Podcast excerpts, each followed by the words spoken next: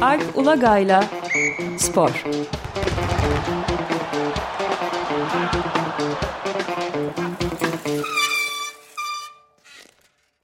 Günaydın Alp, merhabalar. Günaydın Ömer Bey. Günaydın. Günaydın Özdeş. Evet, e, bu haftaki spor programının önemli konularından bir tanesi olarak birkaç hafta önce hatta birkaç ay da, da söylemiştik. Galatasaray Kulübü'nün başkanlık seçimi ve spor kulübünün ve ne olacak bu Galatasaray'ın hali diye soralım bakalım.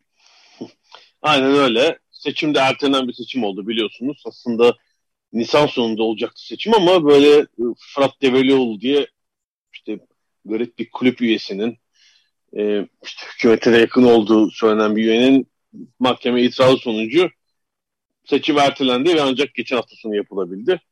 Geçen haftaki sonu seçimde de yani bu arada adaylar değişti tabii.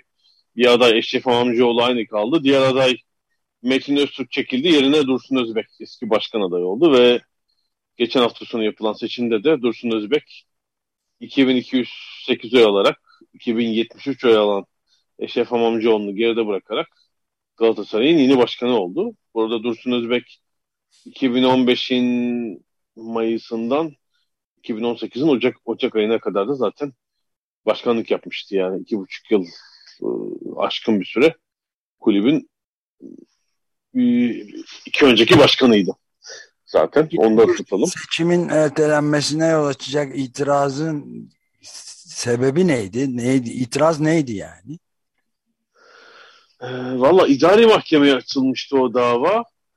E, tam şimdi gerekçe hatırlamadım. E, hatta valilik falan da girdi araya. Böyle yani dernekler kanununa e, da, dayanarak yapılan bir ertelemeydi o. Bir idari karardı.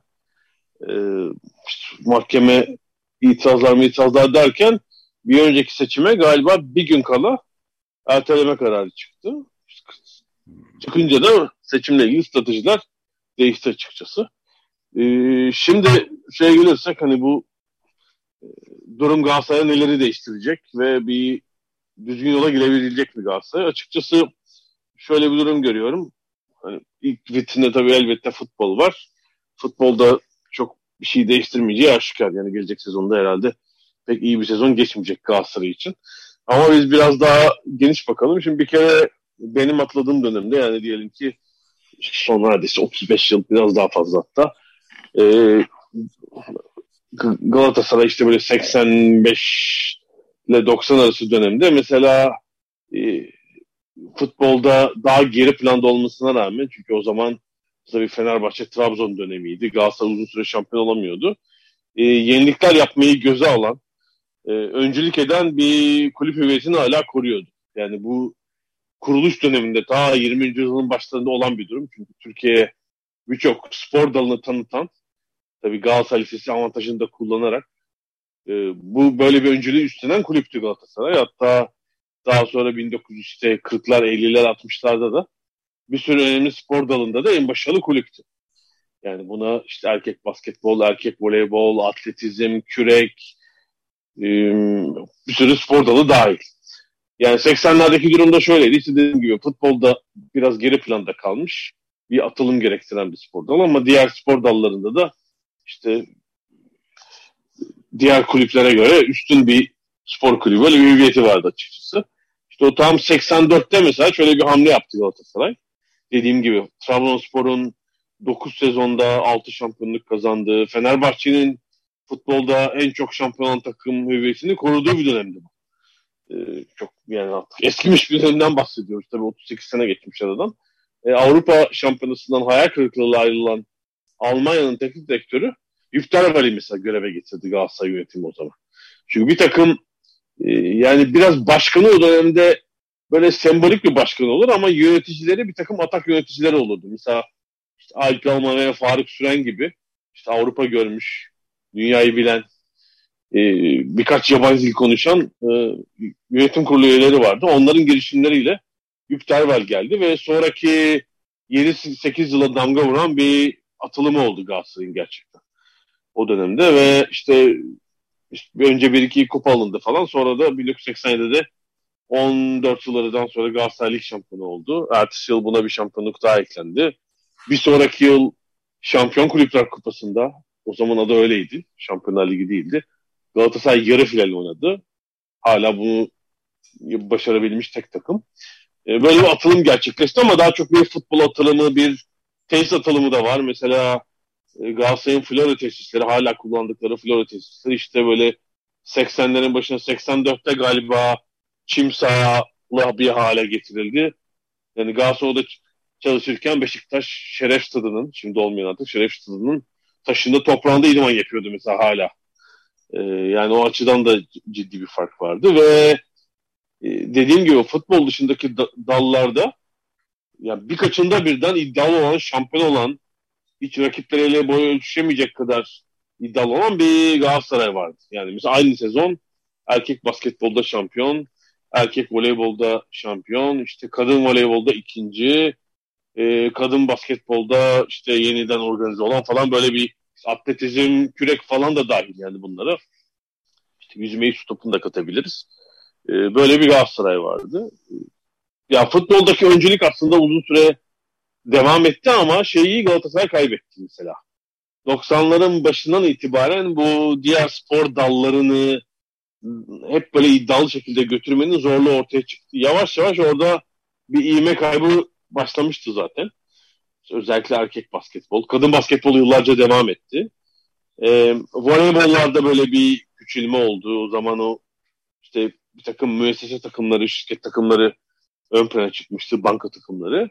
O pek sürdürülemedi ve işte 2000'lerle birlikte tamamen bu iğme kaybedildi zaten. 2000'den sonra e, Aziz Yıldırım'ın da iddialı bir şekilde e, Fenerbahçe'yi tüm bu dallarda yukarı çekmesiyle öncülük Fenerbahçe'ye kaptırıldı açıkçası. Yani son 2000'den bu yana Fenerbahçe tüm bu dallarda yani voleybol, basketbol, kadın erkek, işte yüzme, atletizm iddialı olan bir numara olan daha büyük spor kulübü haline geldi. Bu çok açık.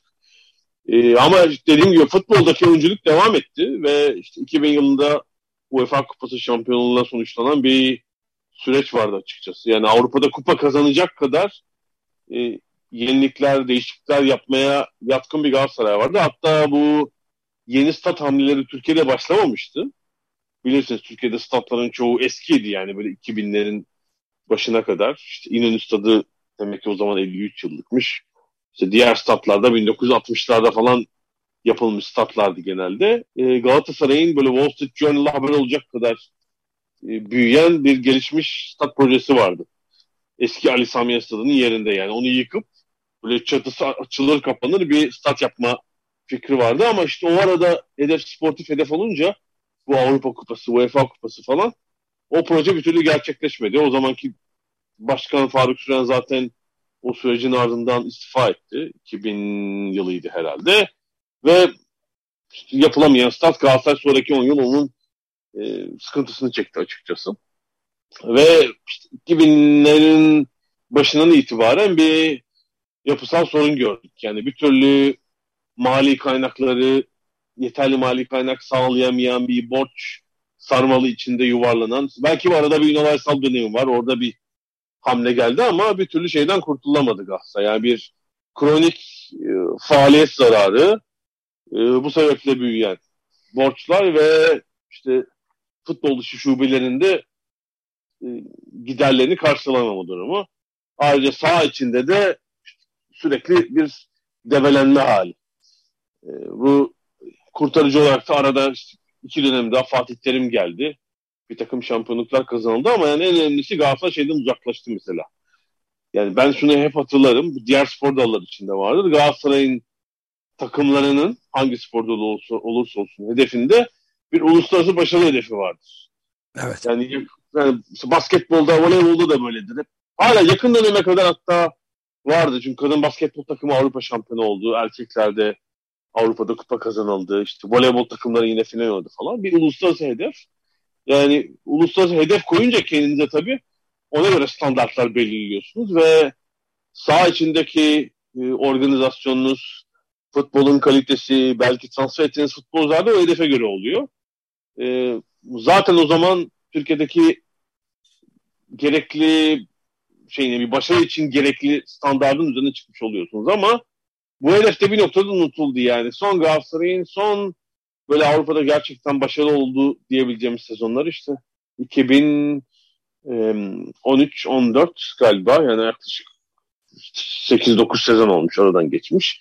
Geçen sezon fena olmadı ama biraz bence tesadüfler söz konusuydu. Yani bu hedefler de uzakta kaldı. Yani Şampiyonlar Ligi'nde son derece başarısız birkaç sezon hatırlıyoruz son yıllarda hiç e, böyle hani, takımın sürekli fark ettiği, grup sonuculuğunda kaldığı falan. Yani bir e, şey sorun var. Bir kere bir organizasyon sorunu var. Yani bu dediğim gibi tesis konusunda e, sağ için yani önce antrenörler getirme konusunda öncülük eden Galatasaray bunu artık yapmaktan uzak. Çünkü dünyada olduğu gibi Türkiye'de de sporun niteliği değişti ve buna uygun bir sportif ideal yapı kurmak lazım. Ee, bunu yapmaya cesaret edemedi Galatasaray'ın yönetimleri. Yani demek ki 2000'den bu yana hiçbir yönetim cesaret edemedi. Başka bir kulüp de yapamadı Türkiye'de ama Galatasaray'da yapamadı. Yani belli bir noktaya kadar profesyonelleşme var ama tam anlamıyla yok. Yani hala kravatlı fanatik amatörler bu işi yönetmeye çalışıyor. Peki bir de araya bir şey sorayım. Hı hı. Ne yani bu oldukça tartışmalı geçen son kongrede yani bak yeni başkan değişimi oldu işte mahkemeye de giderek biraz aksamaların olduğu filan bir şeyde. Bundan sonra yeni bu, bu seçimin ardından bütün bu tarihçesini verdiğin sözünü ettiğin genel zayıflamanın değişebileceğine dair bir belirti var mı yeni yönetimde örgütlenme falan nasıl? Hiç, hiç öyle bir hava almıyorum çünkü seçimde de anı yani son işte bir aydaki bir takım e, röportajları uzaktan da olsa ben izledim. Yani sanki bir spor kulübü değil Tapu Kadastro Genel Müdürlüğü'nün yeni planları falan konuşuluyor. Yani sadece arazi, tesis falan filan konuşuyor. İşte şu arazi alalım, buraya yapalım, bunu satalım. Yani sportif e, yapıyla ilgili hiçbir plan ben duymadım açıkçası. Halbuki yani bu yani bütün dünyada değişen iki şey var. Bir e, spor kulüplerinin e, iç yapıları yani bu ABD'de falan bu zaten böyle hani böyle şirket franchise olan e, yapılarda öyle ama Avrupa'da da bu artık bu tamamen bu hale gelmeye başlıyor. Siz yönetimle iş başına gelirseniz de gelin. Çünkü kulüplerin önemli bir kısmı zaten şirket Avrupa'da. İngiltere'de, İtalya'da, işte Fransa'da falan. Ama yani seçimle iş başına gelirseniz e, gelseniz de e, bir profesyonel yapı oluşturmanız lazım ve aslında oradaki profesyonelleri delege etmeniz lazım görevleri. İşi bilen, belki bunun eğitimini almış, başka kulüpte yapmış ama e, anladığım kadarıyla burada yine seçilmişler ve bu, bu işten hiç anlamayan kişiler, yönetim kurulu üyeleri bu işi yapacaklar. Hiç, yani spor yönetiminden anlayıp anlamadıklarını hiç bilmiyoruz. Yani bu Dursun Özbek seçilen başkan daha önce de yaptı başkanlık. Gayet kötü bir başkandı. Yapamadığını gördük. Ee, şimdi tekrar bu göreve soyunuyor ve dediğim gibi seçimin öncesindeki şeyler şu işte Florya'yı satalım, Kemalburgaz'da bir şey yapalım, büyük çekmecede şu olsun, onu bunu yapalım, salon yapalım. Bir inşaat üzerine bir strateji kurulmuş sanki. Çünkü işte dediğim gibi bir türlü bertaraf edilemeyen bir kronik borç sorunu var. Şimdi tüm dünyayla olduğu gibi Türkiye'de de faizler yükseldiği için borcu çevirmek her kurum için zor. Sadece bir spor kulübü için değil. Ee, üstelik Türkiye'de yapay olarak baskılanan bir de e, faiz oranları var yani. O zincirden kurtulduğu anda bir nokta belki öyle bir nokta gelecek. Borcu çevirmek iyice imkansız hale gelecek. Yani şu an e, enflasyonda paralel faiz olduğunu düşünsenize yani resmi enflasyonu. Yüzde yetmiş faiz olur. Ee, yani 1 milyar TL'lik borcun yıllık faizi 700 milyon TL olur yani e, korkunç seviye çıkar. Galatasaray'ın borcu da galiba herhalde net borcu 2,6 milyar TL. E, ciddi bir faiz yükü olacaktır yani böyle bir borcu çevirmenin. E, açıkçası ben hiç öyle bir sinyal görmedim. Yani biz şöyle bir devrim yapalım. E, sportif yapımızı değiştirelim. Şu görevleri şunları getirelim. Öyle bir şey görmedim. Yani. Neden peki evet. böyle oldu? Yani e, kulübün oy verenleri, kulüp üyeleri daha önce de başkanlık yapmış olan ve senin dediğin gibi de başarısız olmuş olan bir başkanı neden seçtiler? E, planladığım kadarıyla diğer başkan zaten az farkla biten bir seçim zaten. Diğer aday, diğer başkan adayı Eşref oldu pek umut veren bir isim değil açıkçası. Ee, yani biraz daha işte sportif tarafla ilgili biraz daha bir iki şey daha fazla söyledi galiba ama e, yani herhalde yani yeni gelir kaynakları yaratabileceğine dair bir umut vermedi. Yani böyle böyle bir dediğim gibi hep böyle bir endişe var çünkü bu spor kulüplerinde. Yani bu çevrilemeyen borçla ilgili. Yani bir tek şimdi e, Fenerbahçe biraz idare edebiliyor. Çünkü Ali Koç orada kişisel servetinden ve işte Koç grubunun şirketlerinden bir destekle bu işi götürüyor ama o da yapay bir durum. İki sene sonra bir iki şampiyonluk alıp ben artık başkanlıktan çekiliyorum derse Fenerbahçe ne yapacak bilmiyorum. Yani böyle bir orada böyle bir şey yok. Yani bu kulüpler sportif anlamda bunu başarıyor değiller. İkincisi yani şöyle bir sıkıntı var. Bu buna kitle kulüpleri biliyorsunuz. Aslında çok fazla sayıda sempatizan kitleleri var. Hani taraftar demiyorum hepsine ama yani işte Galatasaraylıyım, Fenerbahçeliyim diyen e, milyonlar vardır. Hani 25-30 milyon lafları palavra ama hani 5 ila 10 milyon arası bir sempatizan kitlesinden söz edebiliriz. Yani bu kitleden mesela e, e, önemli kısmından bir şey alamıyorlar. Yani çok az sayıda taraftar hala kulüplerini finanse ediyor. Yani belki 500 bin kişi. Galatasaray ile Fenerbahçe için. 500'er bin kişi.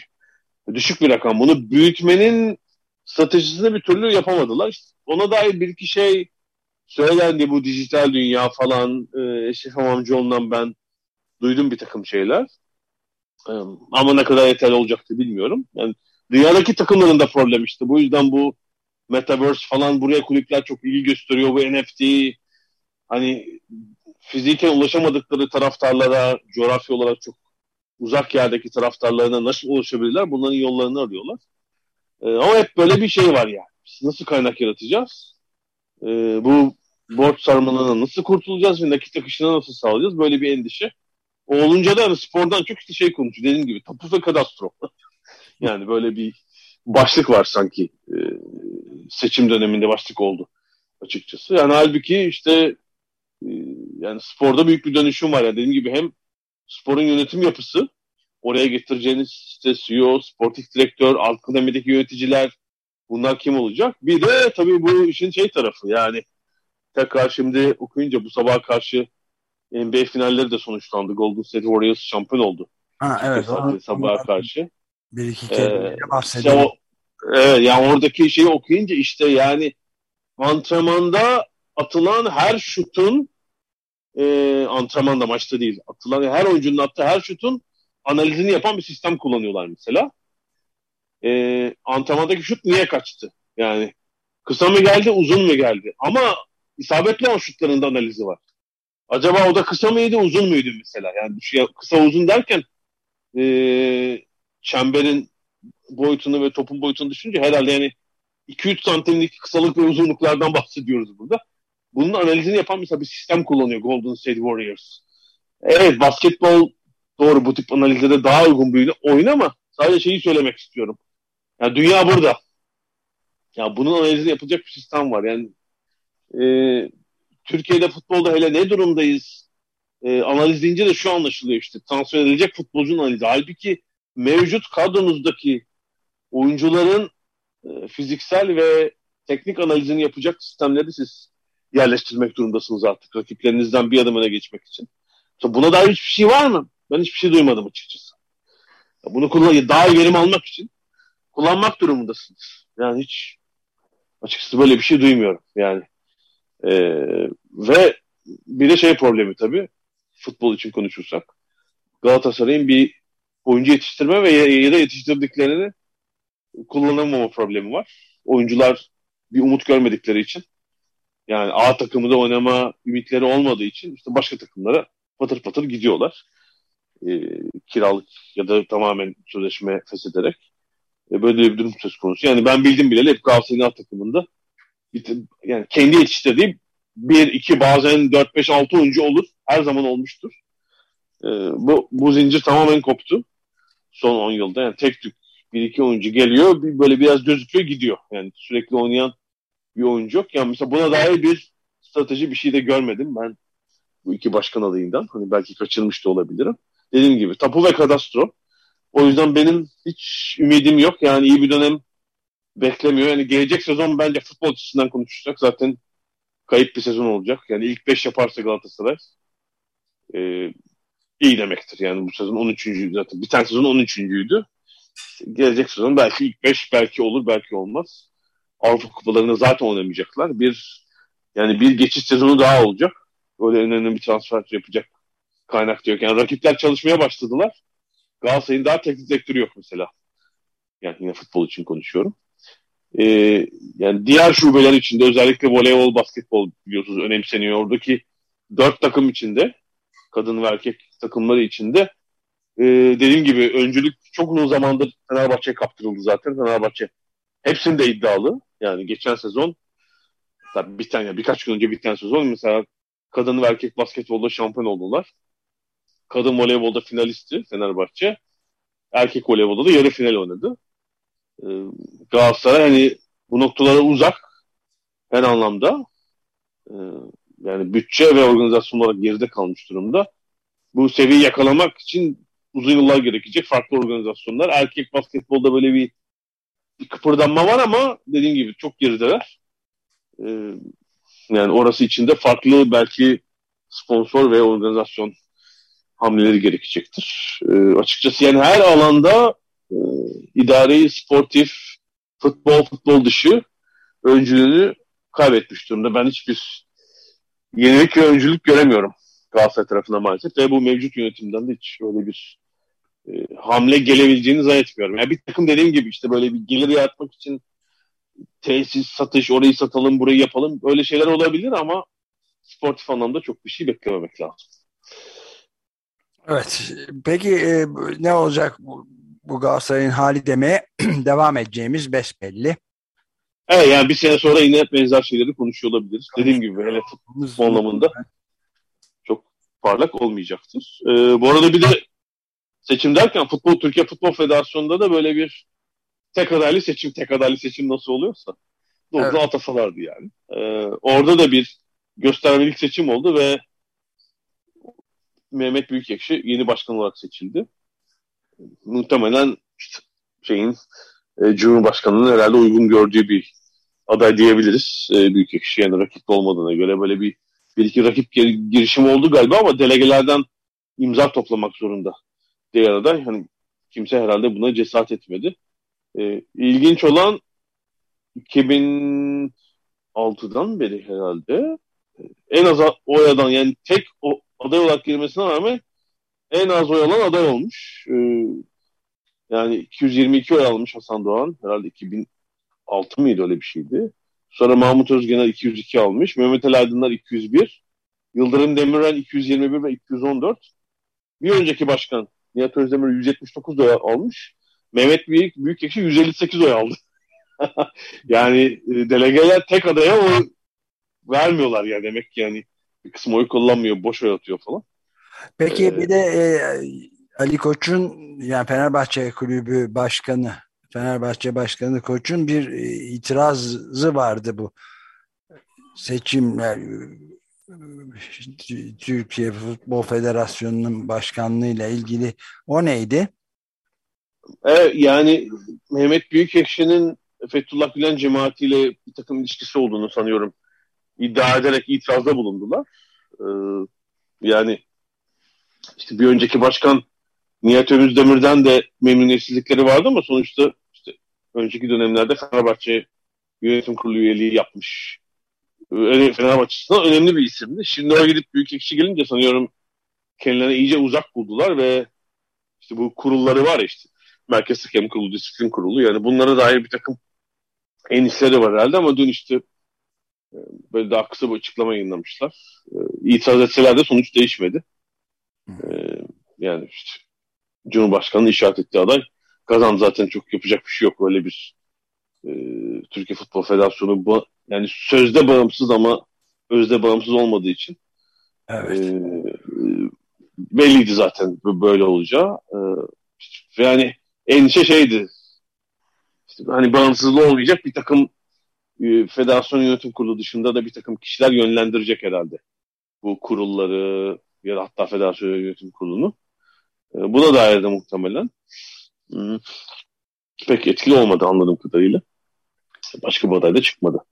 Yani Fenerbahçe ya da diğer kulüplere yakın. E, işte kulüplerinde bir takım anladığım kadarıyla temsilcileri var. Ben hani isim isim e, çok eşleştiremiyorum. Hani önceki dönem Galatasaray Yönetim Kurulu'ndan olan bir kişi var falan. Herhalde vardır yine. Ama tek yakın dediğin gibi e, memleketimden insan manzarası olarak MİM yani tek adaylı bir seçim ender rastlanan bir şeyle bitti bu konuda. Ne olacak bu Türkiye'de futbolun hali diyebiliriz yani. Hey, yani oradaki Türkiye Futbol Federasyonu üzerinde oradaki yapılanmadan da şey işte biliyorsunuz Türkiye UEFA Uluslar Ligi'nde C kategorisinde oynuyor. Evet. Onu... Rakipleri Lüksemburg, Litvanya, Faroe Adaları. Yani bence utanç verici. yani 32 ülkenin dışında kalan, ilk 32 ülkenin dışında kalan e, takımların olduğu kategori, C kategorisi. Tabii hani oraya güçlü geldi Türkiye. İlk 4 maç gol yemeden 4 galibiyet kazandı ama yani en dikkat çekici durum hani maçların böyle bir ikisindeki kadrolara bakarken o ilk 11'in 7'si mesela Türkiye dışında yetişmiş oyuncular. Almanya, Hollanda, Avusturya falan. Öbür maçta 6. Yani zaten formül belli. Hani Türkiye'de e, bu belki milyonlarca e, gençlik potansiyelden oyuncu yetiştiremiyorsunuz. Avrupa'daki ülkelerin oyuncu yetiştirme kapasitesine kalmışsınız. Tamamen bu yani beceriksizliğinizin şeyi aslında. Buradaki durum. evet, tamam tam testçili yani. Almanya, Hollanda, Avusturya falan yetiştirmese milli takım çıkmayacak yani. Durum ortada. Oradaki durumda. Peki bu noktada bitirebiliriz herhalde. Öyle yapalım. O zaman e, çok teşekkür ederiz. Haftaya görüşmek üzere. Görüşmek üzere. Hoşçakal. Görüşmek üzere. İyi yayınlar.